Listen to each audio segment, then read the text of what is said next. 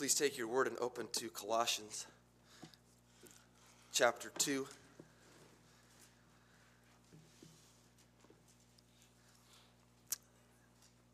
And I'm going to read only two verses of Colossians chapter 2, verses 13 and 14.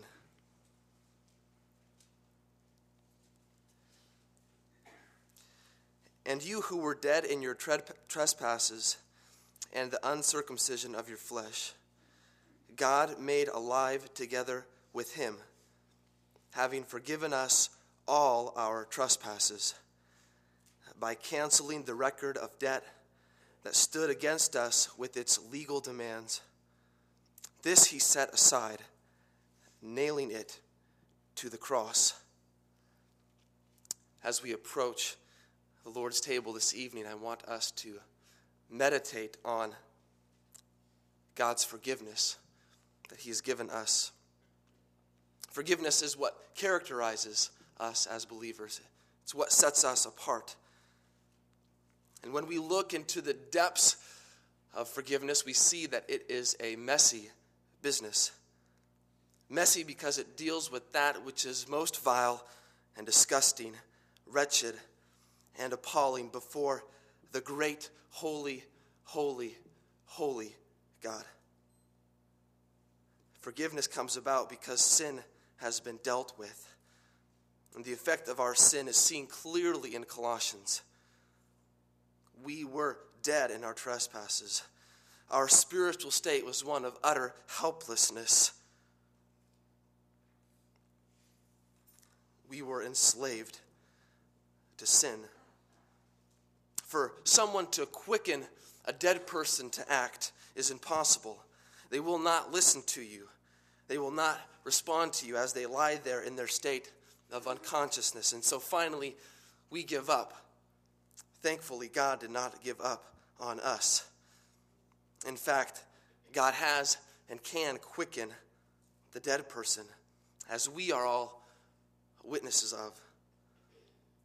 He takes the one whose soul is dead and he awakens it to a glorious life, a life all satisfying, united with our living water, our bread of life, Jesus Christ, the Son of the living God.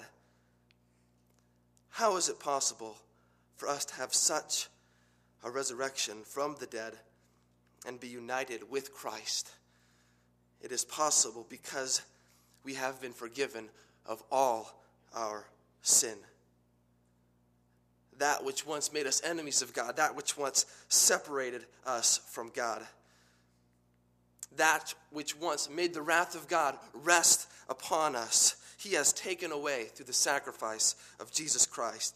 God saved us by forgiving us all our trespasses. Not one sin was left unforgiven. The immensity and vastness of our sin was paid for on the cross by Christ. I want us to dwell on the importance of the little word there in verse 13 forgiven us all. One sin would have meant that we still would have been dead, separated from God, under his wrath. But we did not have just one sin, they were many. The list was long, the scroll was never ending.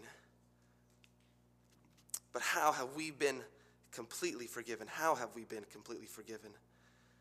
We have been forgiven because God has canceled the record of our debt that stood against us with its legal demands. This he set aside, nailing it to the cross.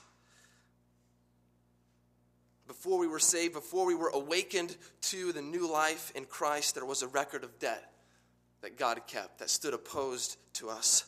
We were in debt because of the sin we committed, we committed against God and his law. Our offenses were kept as a judgment against us. This certificate of debt had legal demands against us. It stood opposed to us. It said, Look at all these offenses, look at these sins, all these trespasses committed against God. And it railed at us in judgment. You are guilty. You stand condemned. And then for us, the two greatest words we could hear, but God. But God took that record of debt that had all of our sins written on it, laid out. And then he took the blood of Jesus Christ and he wiped the sins away. So they're no longer held against us. There's no longer a record of our debt. Literally, he wiped the sins off of the page. And then we say with Isaiah, Come now, let us reason together, says the Lord. Though your sins are like scarlet, they shall become white as snow. Though they are, crim- or though they are red like crimson, they shall become like wool. Our soul, once stained with sin, is now completely pure. Once the record of debt showed us to be guilty and condemned, and now we are able to proclaim there is now no, therefore, no condemnation for those who are in Christ Jesus. The record of debt stood between us and God, and God removed through the death and resurrection of his Son. So now we who were once dead might be able to come to him, might be able to love him, might be able to fellowship with him. Our record of debt had completely cut us off, completely alienated us from God. But he acted in such a way to take it away. And the only way he could take it away was through the sacrificial death of his son. In that sacrifice, Christ made an atonement of our sin. How did God take away these demands? He nailed them to the cross. He nailed them securely. It was common for the person who was crucified to have their sins written down and nailed with them on the cross so all could see why they were being crucified.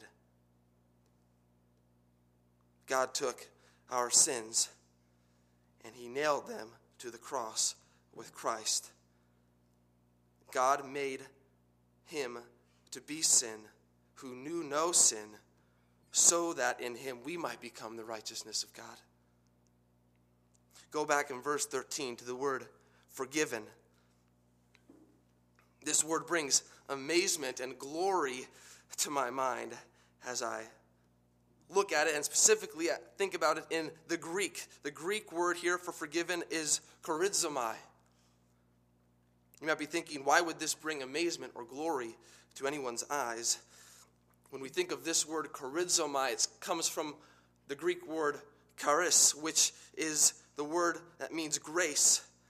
So charizomai means to forgive out of grace. It was not only God's mercy that forgave us, but it also was his great grace. He not only took our sins away, but He has given us life together with Christ. And so our hearts should ring out as Psalm 103 does Bless the Lord, O my soul, and all that is within me, bless His holy name. Bless the Lord, O my soul, and forget not all His benefits, who forgives all your iniquity, who heals all your diseases, who redeems your life from the pit who crowns you with steadfast love and mercy. He does not deal with us according to our sins, nor repay us according to our iniquities. For as high as the heavens are above the earth, so great is his steadfast love toward those who fear him. As far as the east is from the west, so far does he remove our transgressions from us. As a father shows compassion to his children so the Lord shows compassion to those who fear him, for he knows our frame. He remembers that we are dust. And while we remember that we have been completely forgiven, there is still this daily cleansing which must take place in our lives. As we read in 1 John 1 9, if we confess our sins, he is faithful and just to forgive us our sins and to cleanse us from all unrighteousness. As we come to the Lord's table, as we come to celebrate the death and resurrection of our Lord, may we rejoice in the great forgiveness which has been given to us because of Christ.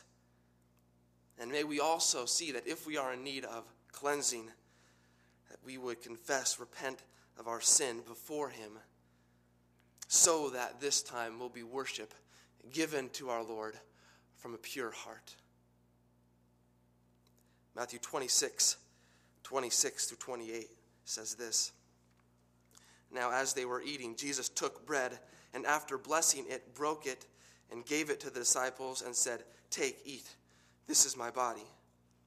And he took a cup, and when he had given thanks, he gave it to them, saying, Drink of it, all of you, for this is my blood of the covenant, which is poured out for many for the forgiveness of sins. Let's pray together.